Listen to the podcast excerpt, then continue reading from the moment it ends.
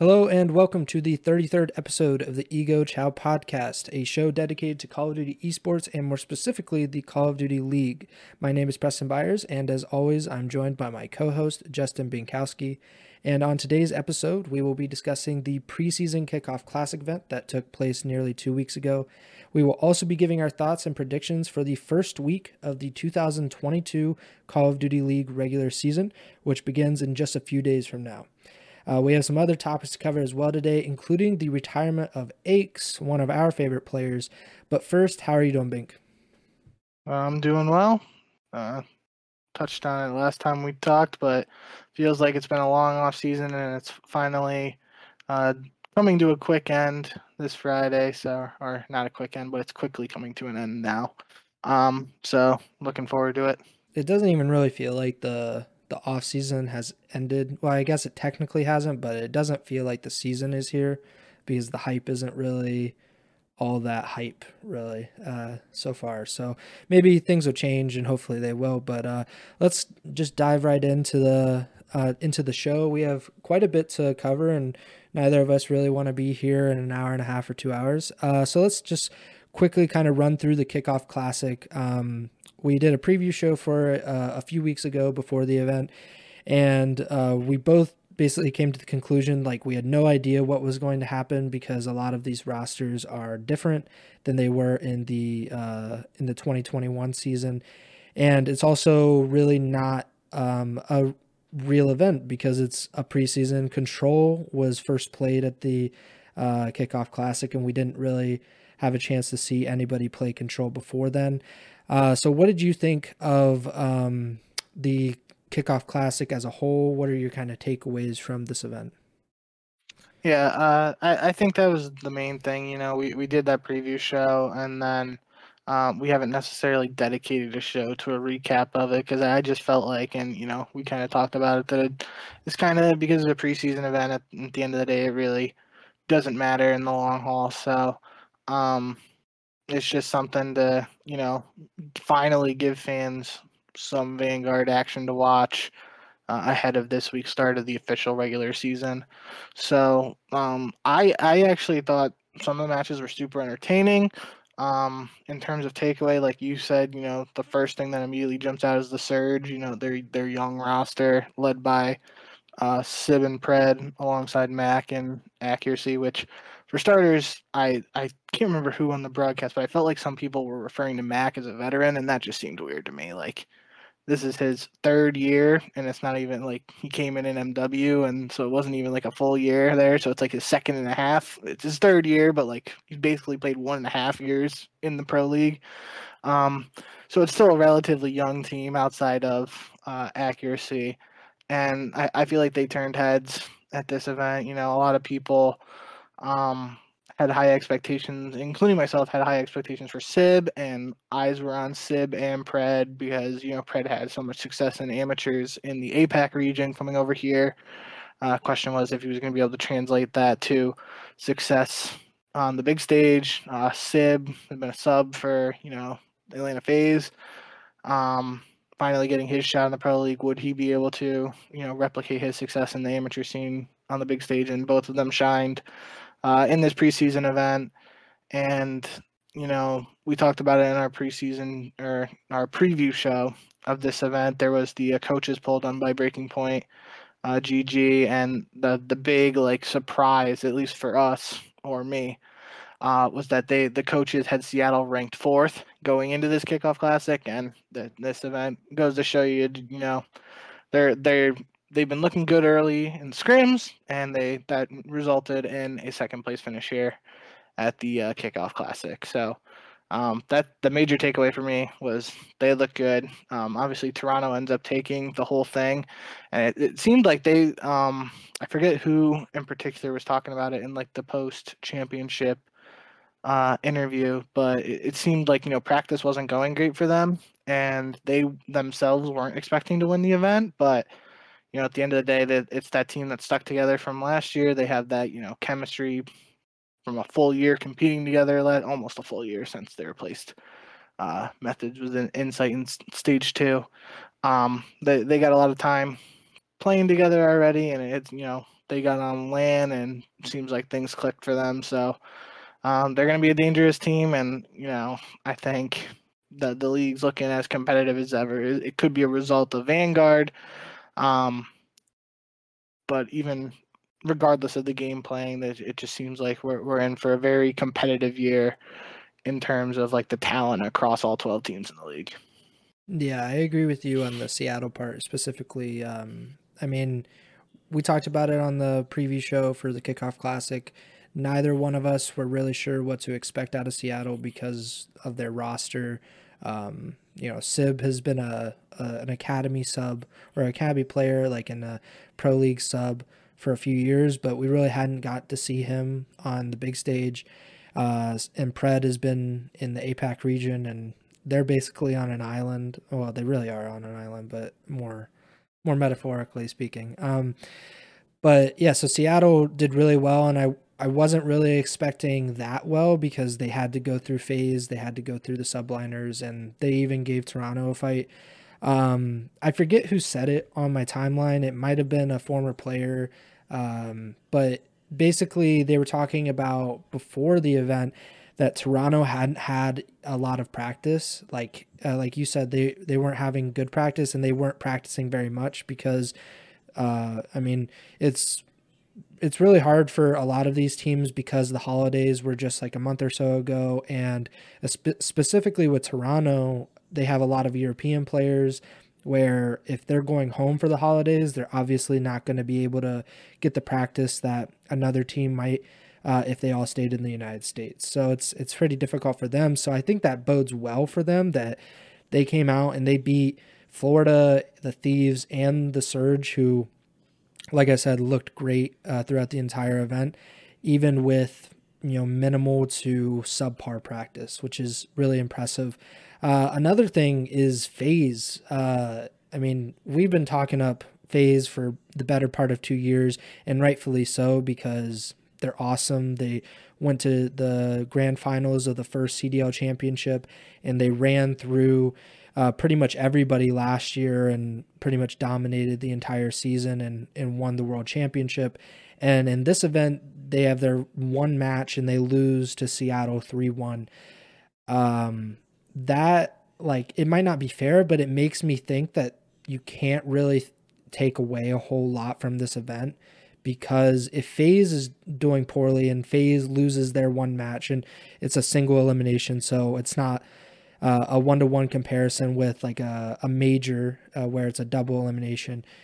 But like if FaZe does poorly, how well or how much should we take out of this? Because I fully expect FaZe to be one of, if not the best team again. So, and, and the same goes for Optic.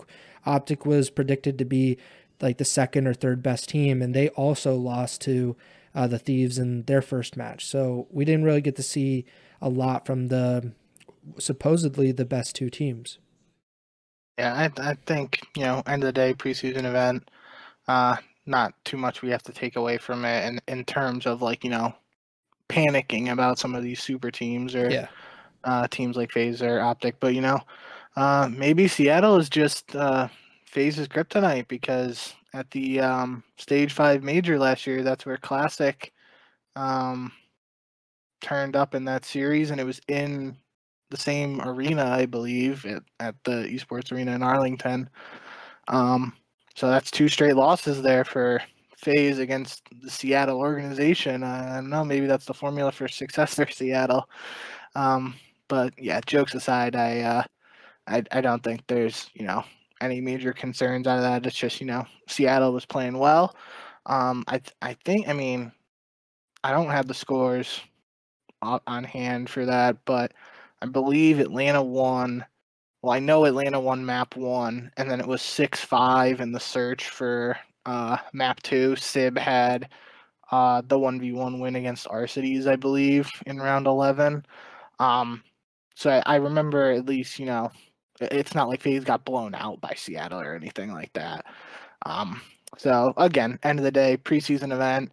Um, we'll see what happens here when the regular season kicks off later this week. If, if struggles in that, then maybe we'll start having some questions. But just like you, I fully expect FaZe to be the juggernaut we all know and expect them to be. Yeah, let's get into the regular season. Uh, we don't really have to spend any more time on the kickoff classic, like you said, and like I said, it's it's kind of hard to really uh, decipher what you know is important from that event. But at least we got to see the teams play each other, how some of these rosters may work uh, as we progress through the season. Um, so let's jump right into week one of the 2022 Call of Duty League regular season, uh, which begins on February 4th, which is uh, Thursday. Um, so, or Friday, excuse me. Uh, so, Friday, February 4th, we have three matches. Uh, the first of which is the London Royal Ravens versus the Florida Mutineers, and then we have the Boston Breach versus the Los Angeles uh, Gladiator or not Gladiators, Guerrillas that slipped into my Overwatch League brain, and then the New York Subliners versus the Seattle Surge. Uh, so let's start at the top: London versus Florida. Uh, neither of these teams um, were really expected to do a whole lot this season. If you uh, put a lot of weight into the coaches' power rankings, uh, because uh, Florida is, I think, one of the bottom four teams, and London is right around there as well. So, uh, who you got for Florida versus London to kick off the uh, league season? I'm going with Florida. Um, again, you know, we're not taking too much away from that uh, kickoff classic, but Florida did win uh, their opening series there against the Guerrillas, and uh, London got 3 0'd by Seattle. I honestly don't even really remember that that opening series between Seattle and London, even though I know I watched it. Um, so I feel like I just got to go with Florida here. Um, but like you said, I, I think these are two teams that, um, at least based on early scrim results and expectations, aren't exactly um, expected to be title contenders or anything like that. So this is going to be kind of a match to see where these teams are at uh, early on, and you know we got a lot of rookies in this match. Um, Dave Patty, Gismo, and Nastie.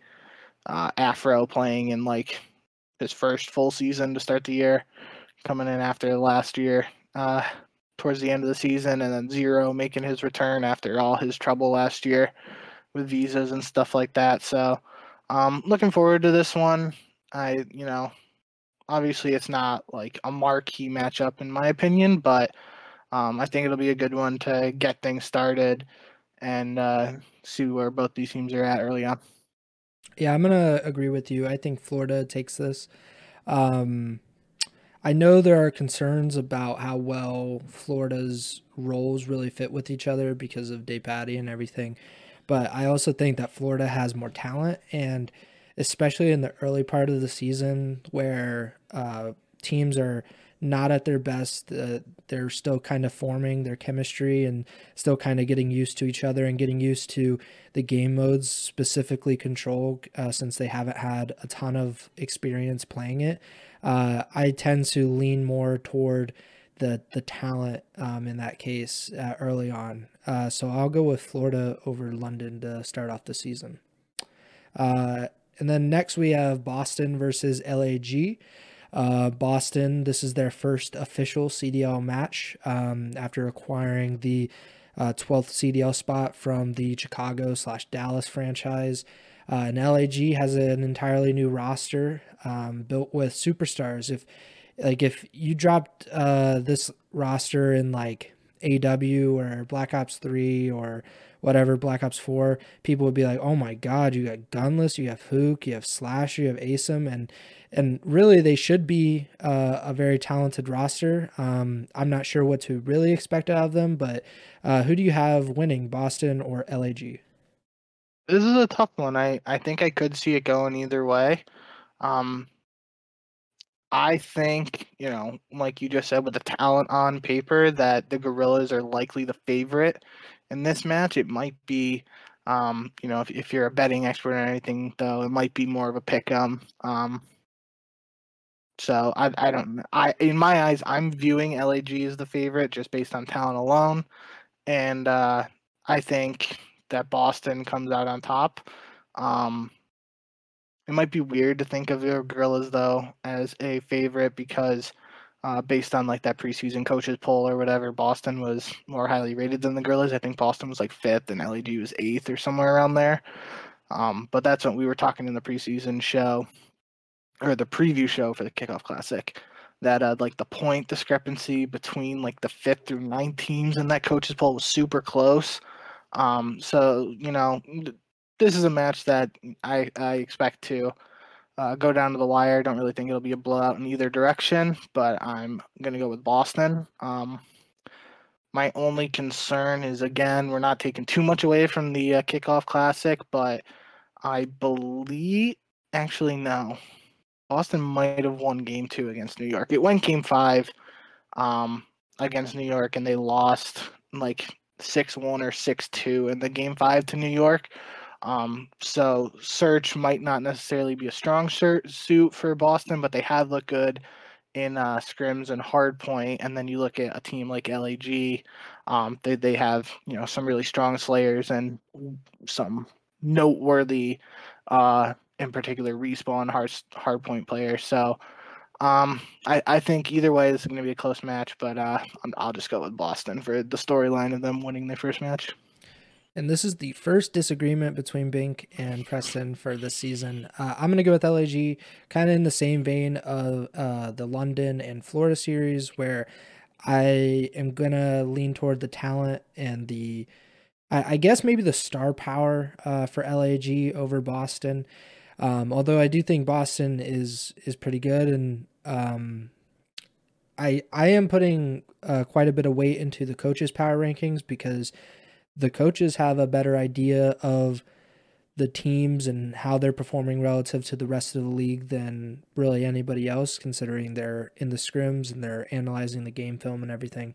Uh, but I I do think that LAG uh, is they have the more talent on paper, and you would think maybe not early in the season because I think slashers teams uh, tend to do better as the season progresses, which is natural for you know a leader you know to really maybe learn from your mistakes and just get better as uh, the season progresses. But uh, I I just have a feeling that the Guerrillas will come out on top, but uh, I could be wrong here, and it and it probably will be close because um, I think they're pretty evenly matched in terms of like there's no overwhelming uh, sense of uh, of confidence in me that LAG will win. Even though uh, I probably should have my LAG stuff on if I'm going to be supporting them. But uh, yeah, so I'll go with LAG over Boston in the second series yeah. of Friday. You're you know. our longtime listeners of the pod know you're a huge LAG fan, so I'm not surprised you uh, went with them here. Yeah, we're a pro Paris, pro LAG podcast. Uh, but there is that one episode where I really uh, turned my back on LAG, but we're back. Oh, on, yeah. We're back on good terms now. Um, the the last game of Friday, we have the New York Subliners and the Seattle Surge. So Seattle's coming off a really strong performance at the Kickoff Classic, and uh, New York also had a pretty good performance as well, uh, considering they haven't had a lot of practice reportedly, and uh, and this is a, a very interesting roster that they've put out there with a lot of veteran leadership, but also um, some uh, like raw talent. But that's that's the way that uh, Clayster and Crimsix seem to like their teams. Uh, who do you got, New York or Seattle? This is an interesting one. Uh, again, I could see it going either way. Um, it's worth noting that in the kickoff classic, Seattle beat New York 3 1. Um, I don't really remember any of the scores for the individual matches. Um, but I feel like it was, you know, it wasn't a blowout really, if I'm remembering correctly. Um, but either way, I don't think we mentioned this before we started talking about these matches, but um, just as a reminder, if we did, or to let you guys know if we didn't, that these uh, qualifying matches are online. So unlike the Kickoff Classic, which is online, uh, which was on LAN, uh, these matches before each major are going to be online, which could play a factor uh, into some of the results for these games. I know uh, that's one thing I was thinking about from the last match we were talking about. Is you know Slasher has been very open about his uh, how much he dislikes playing online. Um, so you know that that could be something that comes into play for some of these teams. Um, I'm not saying that's necessarily going to be a major factor for any of these matches or this New York Seattle match in particular, but you know, uh, just throwing that out there again because I can't remember if we said it or not. Um, but yeah, I I think uh, similar to the last match, I could see this one going either way. Um, but I'm gonna pick Seattle, fully expecting Seattle to let me down and New York come away with a win. that's how things are supposed to be. Um, I don't remember. I, I know that Crone put out a tweet, uh, kind of detailing where the teams are playing out of, and I know that New York is playing out of Texas, uh, like the Dallas. They both are. Okay, so there's really no advantage there. Um, if if our listeners are interested, London is playing out of North Carolina. Florida is in Florida. I think like in South Florida, if I'm not mistaken. I believe uh, Boston is playing out of Boston. The whole team. LAG is almost assuredly playing out of Texas because I can't see Slasher being okay playing off the West Coast again after uh, what was it the Modern Warfare season. Uh, so I don't think there's any specific advantage in um, in most of these. Maybe that Boston LAG series is where the online kind of shows because you have a an East Coast team versus a, a Texas team. But I guess we'll see. Um, as for this New York Seattle series, uh, although Seattle had a really good kickoff classic, I'm kind of disregarding a lot of the results there because I'm not sure actually how much to take away from it. Uh, like I've said and uh, New York has more talent. Like Hydra, he he obviously isn't the best player in the league. I think he has the potential to be the best player in the league, uh, especially with uh, guys like Clayster and Crimsix around him. And I would I'd love to see Neptune just continue to progress because with this team, um, it's like the obviously there's a lot of veteran leadership, but I just think that Clayster and Crimsix know how to play the smartest way possible. Um, uh, we we saw during the kickoff classic that they were routinely outslayed uh, in hardpoint specifically, but they would still win the maps, which is the anti-optic where optic just they kill everybody but might still lose a hardpoint. Um, I just think that's that's a really smart way to play because you kind of prey on another team's uh, greediness and like or their greed and they they want to get the kills even when it's maybe not the most beneficial. I think the subliners have that experience and uh, hydra is just a natural talent and i think that they'll end up winning this series against seattle. Okay.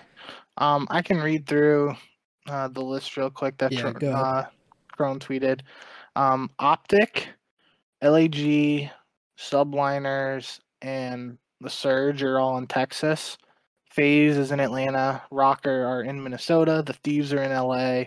Ultras in Toronto. Florida is in Florida. Uh, Boston's in Boston. The Ravens are in North Carolina, and uh, Paris is unsure, according to Crone.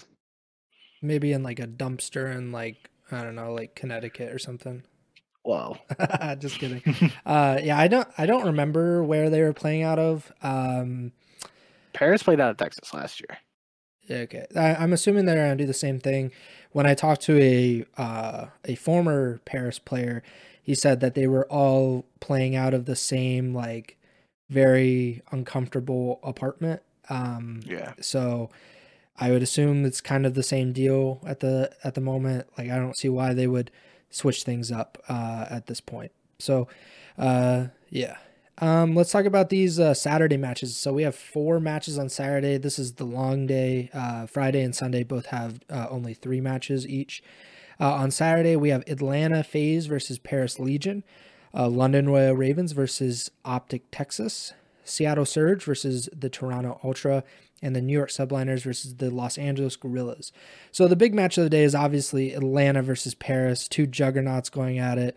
Uh, world title contender versus world title contender. Who do you got, Atlanta or Paris? Sorry, Mike. Sorry, the uh, Paris is winning champs crew. I'm I'm gonna have to go with the underdog FaZe here. Yeah, that's a that's a pretty big shock. I think I don't know too many people agree with you on that one, uh, but I am one of them. Uh, I think we're both going out on a limb and saying that Atlanta is gonna pull off this incredible upset over Paris. Um, yeah, there's not much else to it. It's just a it's just a stroke of luck if they win. Uh, London versus Optic. Uh, Optic did not have a great showing at the kickoff classic. Uh, London, I believe they were 3 0 by Seattle, so they obviously didn't have a great uh, showing either. Um, but Optic is, I mean, if the power rankings are to be believed by the coaches, they are one of the best teams. And if you looked at the roster, you could also agree that they are probably going to be one of the best teams, considering they have Shotzzy, who has been an MVP candidate both of his uh, seasons. They have uh, Scump, who is arguably, you know, well, he's unarguably one of the greatest players of all time. He might be the best player depending on uh, who you are. Um, and they have a lot of great talent. So who do you got? Optic versus London. I, I think this is another one similar to the uh, last match here that uh gonna have to go with the underdog Optic Texas. I think they pull off a major upset against the powerhouse London Royal Ravens. It's not as big of an upset as Atlanta beating Paris, but yeah, I do think that Optic beating London uh, would be a, a, shock to many. Um, and I'll agree with you. I think Optic beats London here. Yeah, uh, all jokes aside, um, both both of these two matches should, um, you know, like we said when we were talking about the kickoff classic, we're we're not putting too much weight into uh, the poor performance or you know the one match 0 and 1 record for those teams in that preseason event. Um, but but this is where things start. So um, we both fully expect FaZe and Optic to come out and show the fans what they're capable of against two teams uh, who based in almost everybody's opinion, coaches, polls, whatever you want to look at, um, aren't necessarily like super close in terms of power rankings or you know talent or um, however you want to rank them. Rank them. It's it's literally FaZe and optic at the top, Paris and Legion towards the bottom. So a pretty big discrepancy between these two teams, at least on paper, and in the eyes of many in the community. Um, so FaZe and optic should take care of business here in their first matches of 2022. Yeah, and I would, uh, I think you would agree. London beating Optic is a much more realistic scenario than Paris beating uh, FaZe, just because. I mean, FaZe is being predicted to be the best team. You don't think so? You don't think that? Uh, so you're saying that an, a FaZe loss to Paris is more likely or less surprising, even though it would be surprising, than a Optic loss to London. I think a, a lot of people, all jokes aside, like there there were people saying that like Paris was grinding during this early season phase, and you know they were putting a lot of work in, and I, I think some people were even saying like they were scrimming on New Year's Day or like you know during the holidays and stuff. So like I I don't think it's like you know necessarily Paris teams of the past where they they kind of threw a squad together and things weren't working out and you know then they aren't you know it, it, it seems different this year just you know externally looking at it um that, that that they're grinding and they're trying to prove some doubters wrong. Um i'm not saying i disagree with with your take there but um it's just you know in my eyes you got FaZe and optic one two and then however you look at it if you look at 9 through 12 at the bottom of the cdl paris and london are both most likely in that 9 to 12 range. So um, I think either way, it would be a big upset if Paris or London pulled off a win.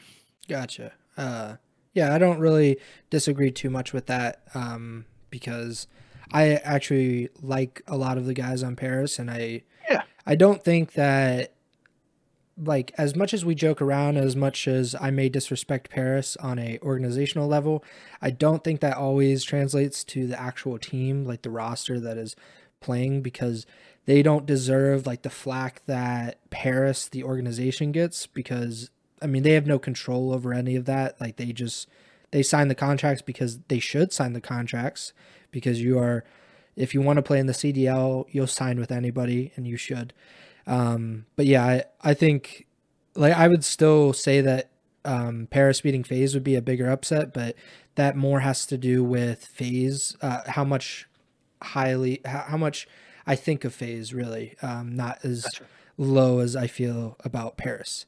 Um, so we have we both agree that FaZe and Optic uh, are our predictions. Then we have the rematch of the Kickoff Classic Finals. We have Seattle versus Toronto. Um, we got to see quite a bit of both of these teams. Who do you have, Toronto versus Seattle? I'm going with Seattle here. Uh, again, I'm picking Seattle and fully expecting them to let me down, and Toronto comes out with the victory. um, especially because now I will have picked Seattle to go 2-0, so that means they're most likely going to go 0-2, and I'm just going to be wrong. So um, I'm just embracing it at this point, and I'm going to go with Seattle. I'm going to go with Toronto. They they surprised me uh, not only at the kickoff classic, but they surprised me at various points last season. And they, they kept the same roster as they should, uh, coming off of a second place finish at the CDL championship.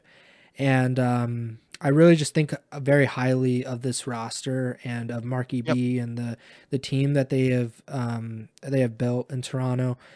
Uh, they're they're just a really solid uh, team that deserves everybody's respect uh, because they've earned it over the past really two seasons because they surprised quite a few people in the first season as well. So uh, I'll go with Toronto, but this should be uh, one of the best series of the weekend uh, because both of these teams, at least at the kickoff classic, prove that they can play.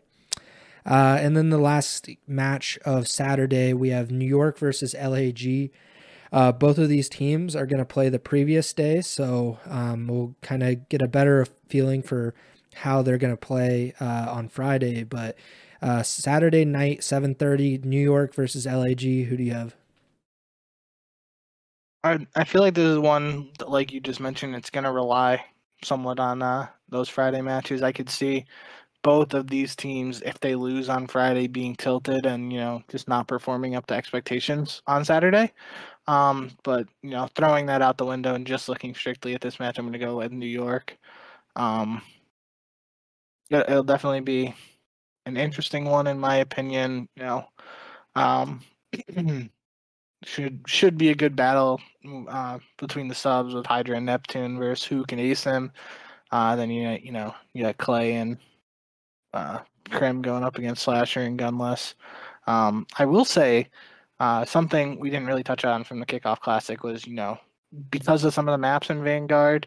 Um, one of the things we touched on uh, very many episodes ago when we were talking about roster mania and stuff was a question about the uh, flex role for New York.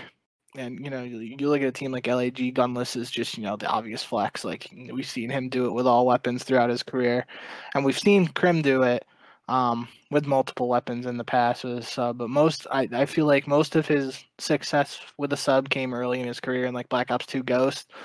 Um, and he's more of an AR player now. But I, I feel like Krim had some standout moments in the kickoff classic on on Bocage in particular while using the MP40.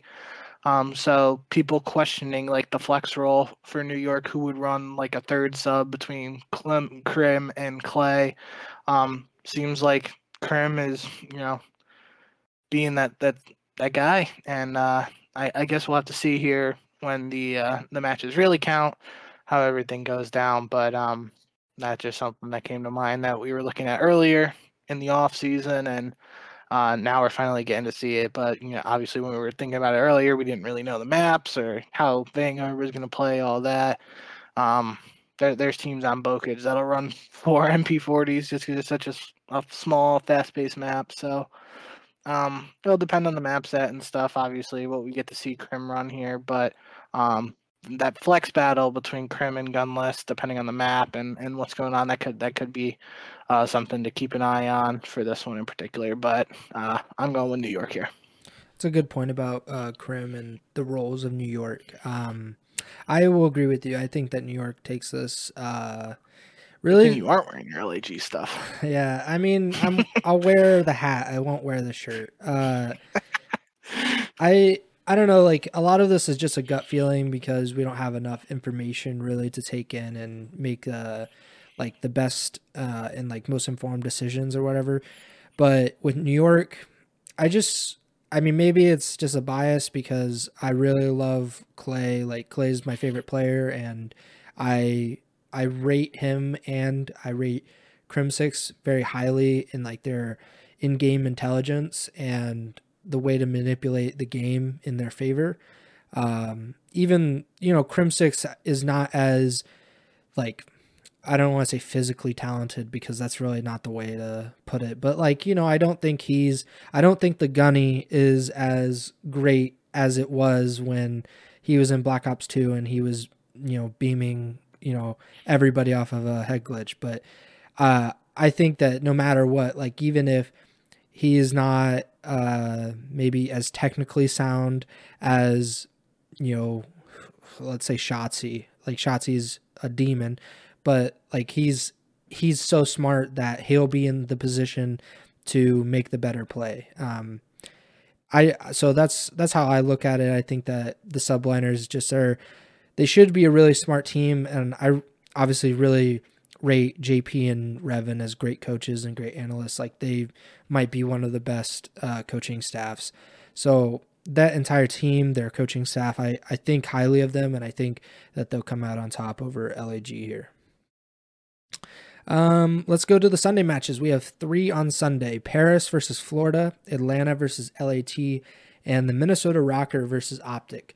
Uh, let's start up at the top. Paris versus Florida. Uh, Florida, so this will be their second match of the weekend after playing the first match of Friday. And then Paris, uh, they play the first match of Saturday. So they're both, they might be coming off of wins or losses, uh, depending on how things go. Uh, who do you have, Legion or Mutineers? Not going to do it. I want to do it, but I'm not going to do it. I'm going Florida. No, like don't turn your back on Mike like that. Mike is trusting you with his life with this Paris is winning champs. Like I think he's gonna build a Paris crypto coin or something this year. Uh, but That's yeah, Benzie. Uh, yeah, Benzie Benzie's like siphoning off money from a ch- uh, children orphanage or something to get this Bitcoin up. uh, I I agree with you though. Florida probably beats Paris. Um, although I I don't feel as confidently about this match uh, with Florida um, because, I mean, it's I, you know, in in the past few seasons, Florida has been really good, and they might be really good this year, but I don't really feel uh, super confidently about it uh, so far. So uh, I'll go with Florida, but it could go either way, obviously. Uh, the next match is Atlanta versus the Los Angeles Thieves. Um, Atlanta, they play Paris in their first match, and the LA Thieves, this is their first match of the CDL season after having a, a decent showing, beating Optic in the kickoff classic. Uh, so, who do you got, FaZe or the Thieves? I, I think this is going to be a good one um, based off of LIG's performance at the kickoff classic. I think um, there were some question marks heading into the kickoff classic for uh, the thieves there was like uh, most of the players were like moving to la and stuff um, during the holidays and all that. So I don't think they were one of the most practiced teams going into the event, and I think that like affected their stock. Um, but obviously they're a super talented roster, and uh, they did beat Optic. So um, I, I think this will be this should be a closer match than FaZe's other match against Paris. Um, I'm I'm still gonna go with Atlanta here. Um, I think you know, not similar to what we've done last season. Uh, until Atlanta really gives us a true reason to uh, bet against them, I'm just not to pick against them. So, uh, going with Atlanta, but I'm expecting this to be a, a super entertaining series. Yeah, I was about to say the exact same thing that Atlanta is Atlanta and their reputation precedes them at this point. And uh, I think I'm going to pick them until things go wrong. Um, and that's not really a knock on the Thieves at all because this roster is incredible. You know, like there are legitimate superstars on this roster. Uh, I'm really excited to see how Octane does on a team that shouldn't be uh, like a bottom four team the entire season because we really haven't gotten to see him in uh, a really important match in two years because Seattle's been at the bottom of the standings for most, if not all, of the the previous two seasons. So uh, hopefully he and the Thieves can uh, kind of do well this season, and and we get to see him in those crunch time situations and see how he uh, performs uh, with a good team. Um, but yeah, I, I, still go with FaZe, FaZe, FaZe. So you know they're good. Uh, and then the last match of the weekend, we have the Minnesota ROKKR in their first match of the CDL season against Optic, who uh, will play London the previous day. So Optic versus ROKKR. Maybe we'll see a round 11 clutch again. Who knows? Uh, who do you got, ROKKR versus Optic? Yeah, I, I feel like this could be a sneaky match here where, you know, ROKKR haven't played um, all week leading up to this point. They will have that first match of optics on Saturday to do some VOD review on. And uh, similar to what you were saying about New York's coaching staff, I think uh, Minnesota has a strong coaching staff too, especially with the addition of Looney. I, have always thought highly of Looney, you know, as a, as one of those IGLs, like a super intelligent player. And uh, I, although he's not in a head coaching role, I'm excited to uh, see or hear, you know, what kind of impact he has on this ROKKR team.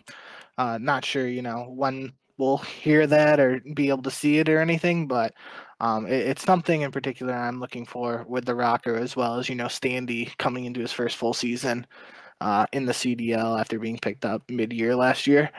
Um, I, I, I feel like this is a sneaky matchup where, you know, ROKKR could come in and pull out the upset. I'm going to pick Optic, you know, expecting Optic to be Optic and take care of business here. But, um, yeah, this, I, I, you know, we, we've kind of been saying it, like, wouldn't be surprised if X team beat Y team.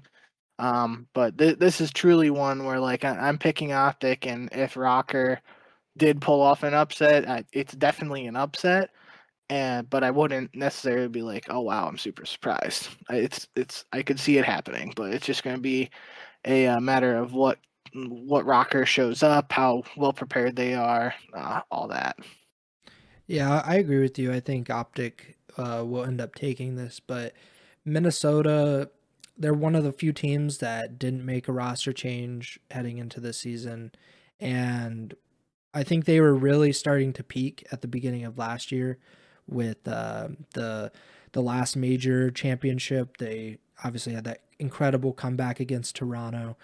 Um, and I think they did uh, relatively well at champs, if I'm not mistaken. Uh, but yeah, so I I feel like they were just kind of kind of approaching their uh, true potential as a team, and maybe we'll get to see that now. Obviously, it's a different game. Like uh, Vanguard doesn't play the same as Cold War, but I think chemistry at least should be there because it's the same roster, just like FaZe and Toronto. They're going into the season and they're used to the people that they're playing next to, and uh, especially in a tournament or in this uh, case in like a single um, match format. So I think that Minnesota is in a good spot, and I'm very excited to see how well they do uh, this year because uh, this is they've had like very weird seasons. The organization, like that first year going online, really screwed them, and they fell off a cliff essentially.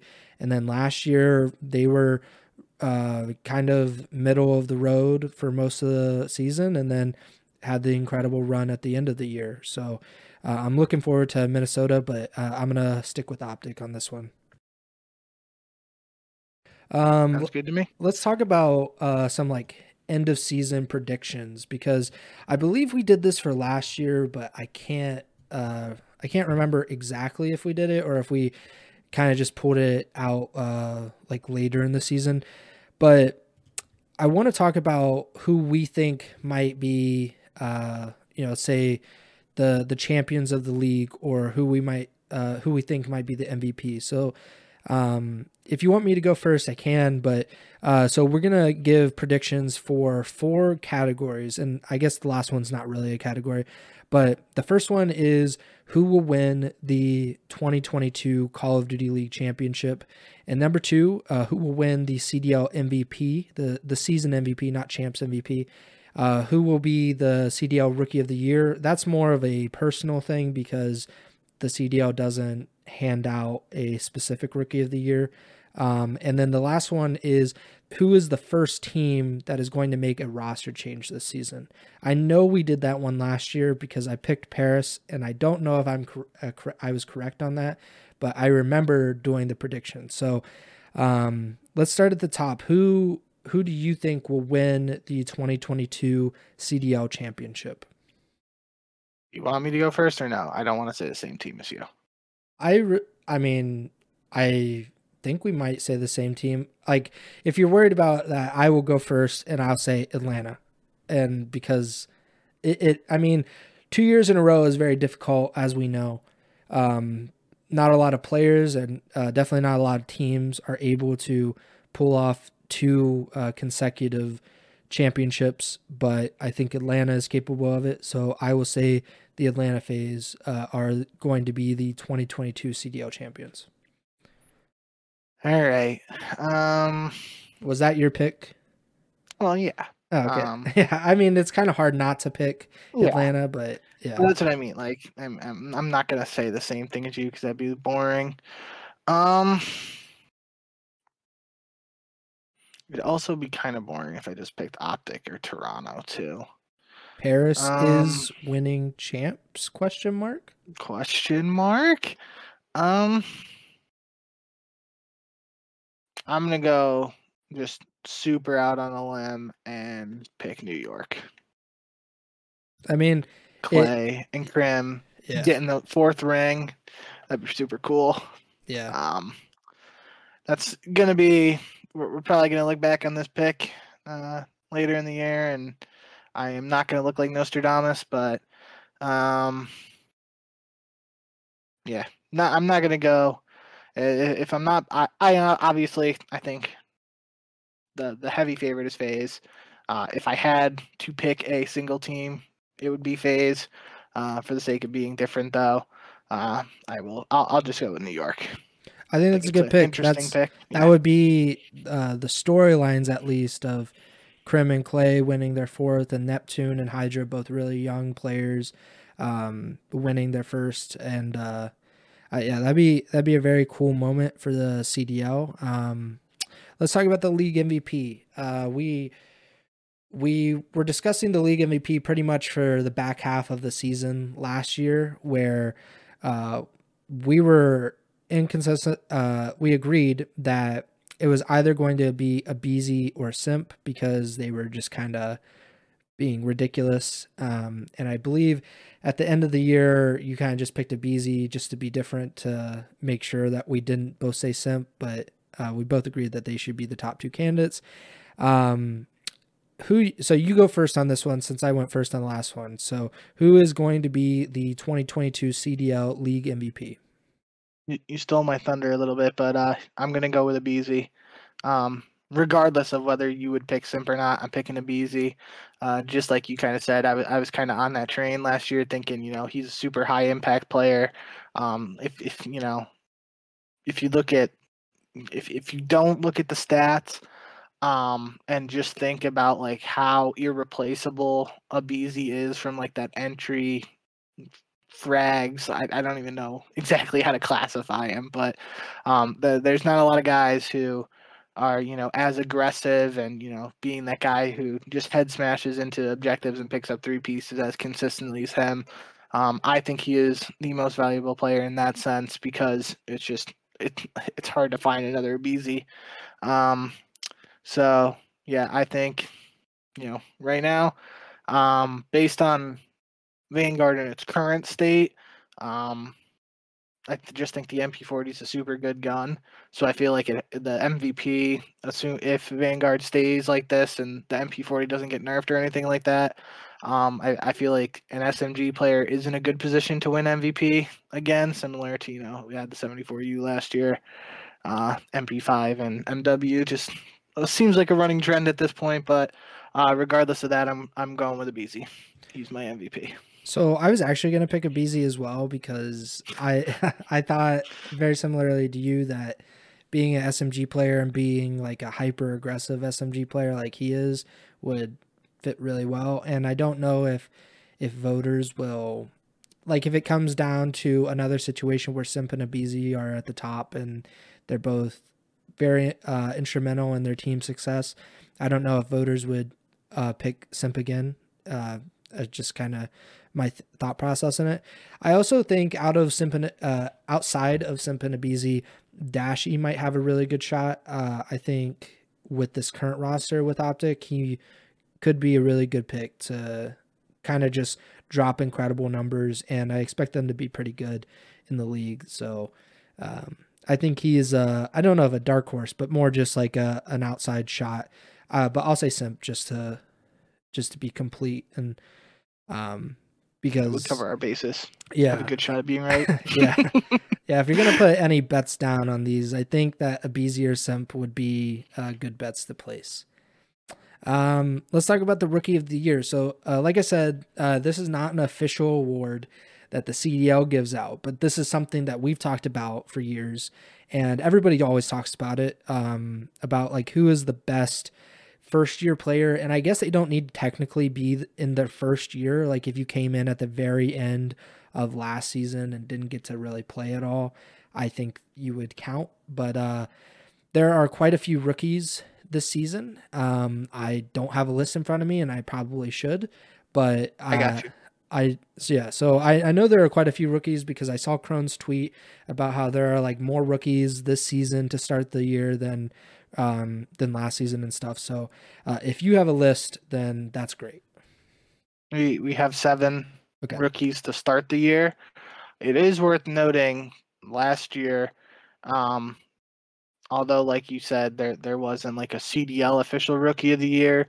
The consensus rookie of the year within the community at least was Insight. And as we touched on earlier in the show, Insight didn't come in until stage two. So it's very possible we have another situation like that where the the unofficial rookie of the year uh, for this season isn't even starting the season in the CDL. It could be a challengers player.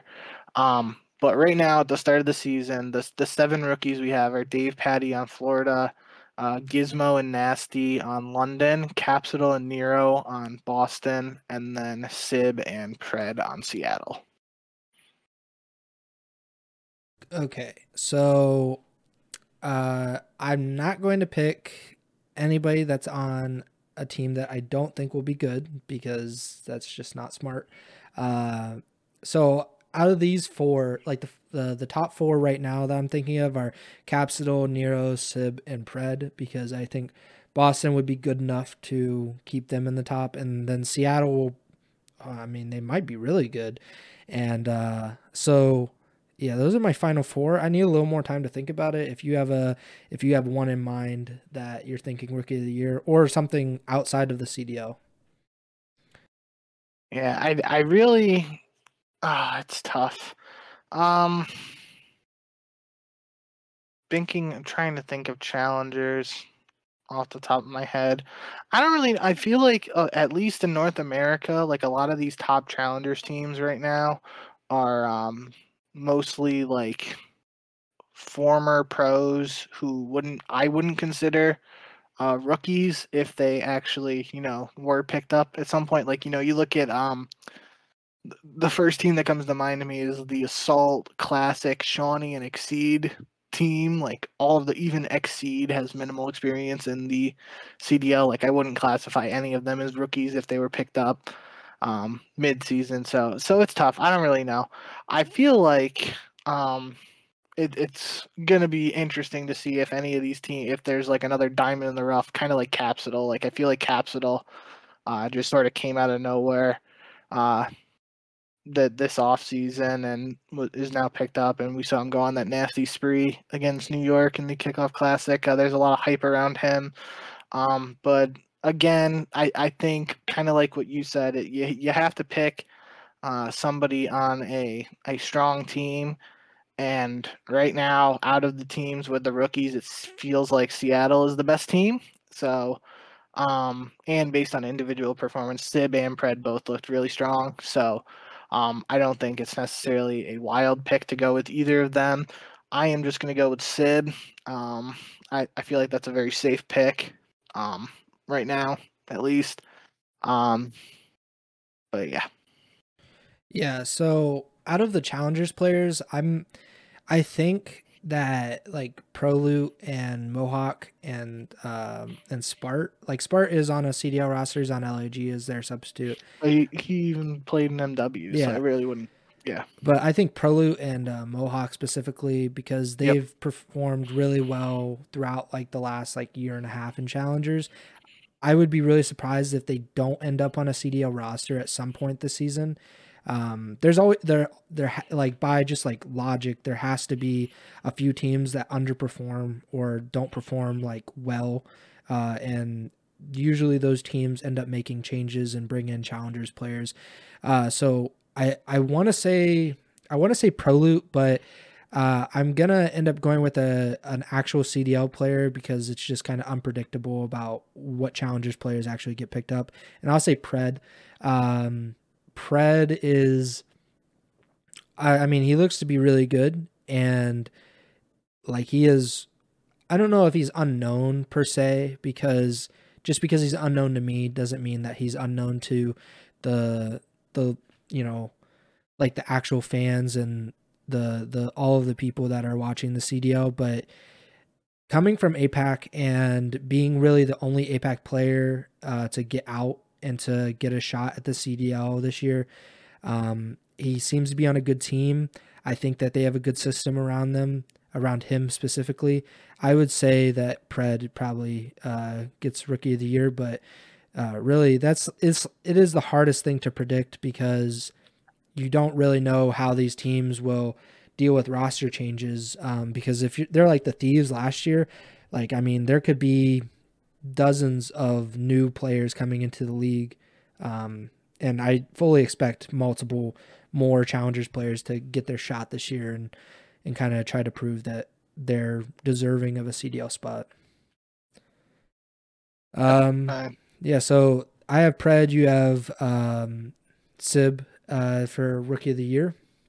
And finally, we have the first team to make a roster change. So I don't think it'll be Optic. I don't think it'll be FaZe. Uh, so who do you have as the first team to make a roster change? Do you want me to go? Because I think my answer is kind of. Yeah, you can go.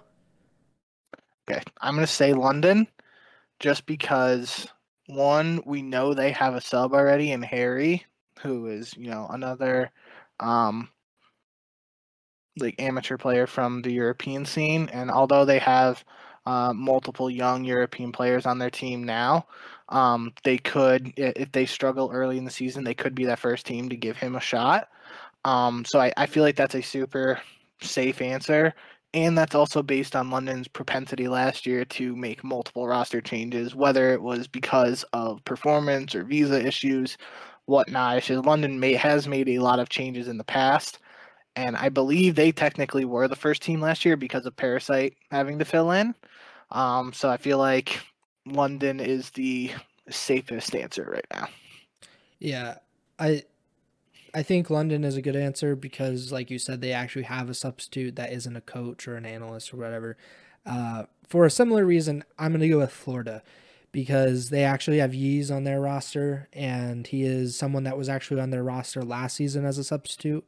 And I think that they actually think highly of him. He's not like, um, I won't name names, but I don't think he's one of those players that is being kept on a roster because, like, they like him, you know, like they they like his personality and they're just kind of keeping a former CDL player on the roster. So I think Yeez is actually um, I think he has a good chance of playing, especially if these roles don't work out uh, for Florida and they need to make a change. I don't know who would be the the odd man out. I mean, like I would think that was, that was my follow up for you. Yeah, I would think Davpadie just like because he was the the odd pick to go into the roster in the first place. But we've seen in the past, like that's not necessarily the case when the changes are made because it all depends on like how the team will affect the chemistry and um, I, I, I just don't know. I I think Davpadie, but really it could be any of them to be honest. If if things yeah. are if things go poorly, if it's if it's not going poorly, then they're gonna keep it and just kind of try to ride it out. But Florida have been, um, I think the past two seasons have made those roster changes. Uh, even after seeing success, like we saw with like early in the 2020 season, where they ended up benching Prestinni um, for uh, for Fellow th- or for uh, Pharaoh, I think. Yeah. And then I think they even then benched Mox for Big Wake. So um, they're they're kind of open to making these changes, and Ogre Two has done really well by making these changes. So I'm I'm gonna go with Florida, but I think London is a good pick as well. I I think Florida is a really good answer, and I think you know depending on how we word this question, um, Florida technically might have been the correct answer for last year because they made that swap for Neptune, but that was before the season actually started. So then you get into whether you count that as an off-season move or you know an actual season move because it was after the game came out, but the CDL hadn't started yet. Um, so regardless, I think those are two good answers from both of us there. Um, and I'm looking forward to seeing us both be proven wrong and some other team making a change that we're not expecting, but will be something we talk about later on down the road. Yeah, it'll be surprising if it's another team because of the the substitute situation, but I mean, we've been surprised in both of the previous seasons of the CDL, so there's really no reason to think that we won't be surprised this year. Um, and the last uh, bit of news that we have is about Aches, uh, two time world champion. Uh, we got to actually witness one of his world championships in person um, when uh, he and Evil Geniuses uh, won the World War II uh, Call of Duty World League Championship. Um, he announced his retirement from competitive Call of Duty. This was uh, kind of unofficially. He was already retired because he wasn't competing anymore, and um, I mean he was more so just uh, just a community figure, which we see that all the time, where there isn't an official announcement by some players, but they just kind of fade away from the actual competitive side of things and uh, are more just so on Twitter and and doing their own thing. And uh, so he officially announced his retirement. Uh, he has a pretty cool statement. If you go to his Twitter, uh, twitter.com slash aches.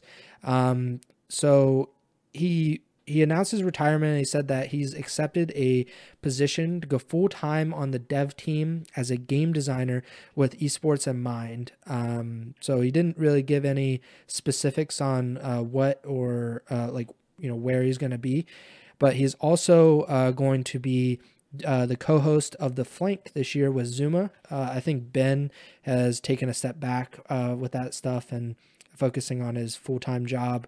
Um, and then Aches also said that he is uh, going to be a new member of the talent lineup for Dexerto's reverse sweep this year.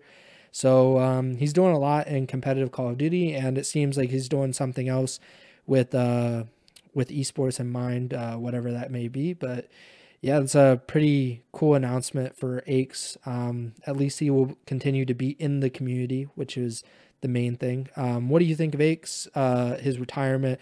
Obviously, we're both big fans. So, uh, what do you think of this? Yeah, I, I mean, for starters, just congratulations, Patty P, for an incredible career. Um, like you said, he, he's been one of my favorite players personally uh, basically since I started following Call of Duty. Um, and he was always one of the players throughout all the events I attended in years past. It, was super fun to interview. He, you know, gave great answers and uh, it was very. I don't, I don't know if talkable is the right word, but you know, he was a good guy to talk to uh, for interviews, and even you know, just talking to in the press room when we weren't interviewing him. Uh, just a really good guy, uh, super fierce competitor, very smart player. Um, shout out to him. Uh, another legend from, for me in particular, and you too. Just you know, another legend from those early days of Call of Duty is hanging up the sticks. But like you mentioned with the game designer stuff, we don't know too much. Um, what what is it actually? Oh, game designer is what he said. Okay. Um, but with esports in mind, um, that that's something that jumps out right away to me. Uh, like I was just saying, he's known throughout his career for being a smart player. He was also very outspoken um, about what needed to be fixed in Call of Duty in particular and in competitive. So hearing that he's going to be working on any game uh, with esports in mind, that immediately piques my interest. Obviously, we don't know what the game is or anything like that. Um, but whenever those details get revealed or whatever happens down the road, if, if there's an esports title that comes out with Patty P involved in it in any capacity, it's definitely something I'm going to check out down the road. Um, but yeah, just shout out Patty P, I guess. Yeah, like um, I mean, I've I've said it before on the podcast, but uh, I started watching in 2013, uh, competitive Call of Duty. I started watching in 2013, and shortly thereafter, I became a really big complexity fan um, because I gravitated towards like, especially Aches, but the entire team, just the the confidence that they exuded. Um, and now that I think about it, uh, we just had Parasite announced his retirement a few weeks ago, um, and that means that no uh, Impact players are currently competing. And with Aches' retirement, the only, uh, I mean, it, it depends on which uh, which part of complexity you're talking about. If you're talking about the original complexity dynasty uh, with Clayster, Clayster and Crim are the only two players on that team that are remaining. And if you count the Karma one, then uh, only six is remaining. So uh, that complexity dynasty that uh, I thought would never be topped, and in my mind might not be topped anyway. Uh, they are uh, still kicking, but it's really sad to see Aches go from as a competitor because he's like a true villain. Um, at least if you're an optic fan or whatever, uh, where he would he'd get in your face. He might get pushed by Nadeshot at an event because he's talking a little bit of trash. But that's just like who he is, and he's always been outspoken. He's never been afraid to speak his mind, and uh, that's why I'm really glad that he's going to be the co-host of the Flank with Zuma because yeah. the community needs takes like his, even if he might offend people or rub them the wrong way or whatever. I think that he's always honest at his core, and that uh, it's always it's always a good thing when he's talking about Call of Duty because he has more knowledge about the scene and the history of Call of Duty esports than almost anybody in the scene. So uh, it's it's awesome to see that he's uh, not just going away and we'll never see him again. We're obviously going to get a lot of content from him, and who knows about this game if it'll be a success and we'll end up playing it, and maybe we'll even start a podcast about it. Who knows? Uh, yep. But yeah, that's that's Aches' retirement. Yep. Shout out Patty P. Thanks for all the uh, memories over the years, and uh, congrats on a great career and good luck moving forward. Yep. Uh, but that's it for today's episode. Uh, unless you have anything that you wanted to talk about, um, but yeah, so if you don't have anything, uh, let's wrap up the show. Uh, make sure to subscribe or follow to the Ego Chow podcast feed on whatever platform you are listening or watching on. Uh, we're available on Apple Podcasts, Google Podcasts, Spotify, YouTube, and uh, pretty much every other major podcasting platform. Also, please give us a good rating, uh, five stars preferably, on Apple Podcasts and leave your feedback if you're so inclined. Uh, follow us on Twitter. You're at jbink with two Ks. I'm at Presbyers, and the podcast official Twitter is at Ego Chow Podcast. Although uh, now that the season is ready to start, we're planning on keeping an actual schedule um, because it's not the off season anymore. We actually have uh, content that keeps coming in, and we can talk about the matches and everything. Uh, although we we plan to stick to a schedule, uh, it's best just to follow us on Twitter and make sure that you know when the next podcast episode is coming and when we're going to go live with it and everything. Uh, and lastly, if you're a fan of the show and you want even more Call of Duty uh, esports or Call of Duty League content, check out .esports.com. Bink and I are editors there. Uh, we have the best esports news, analysis, and opinions on that site. So uh, make sure to go look at .esports.com. Uh, that's it for me. Take it away, Bink. Yep. Short and sweet. Uh, thank you guys, as always, for tuning in. Looking forward to the season officially kicking off and you know now it's wednesday on the east coast so we're two days away um, yeah, thanks for tuning in. And as always, remember to send the chow.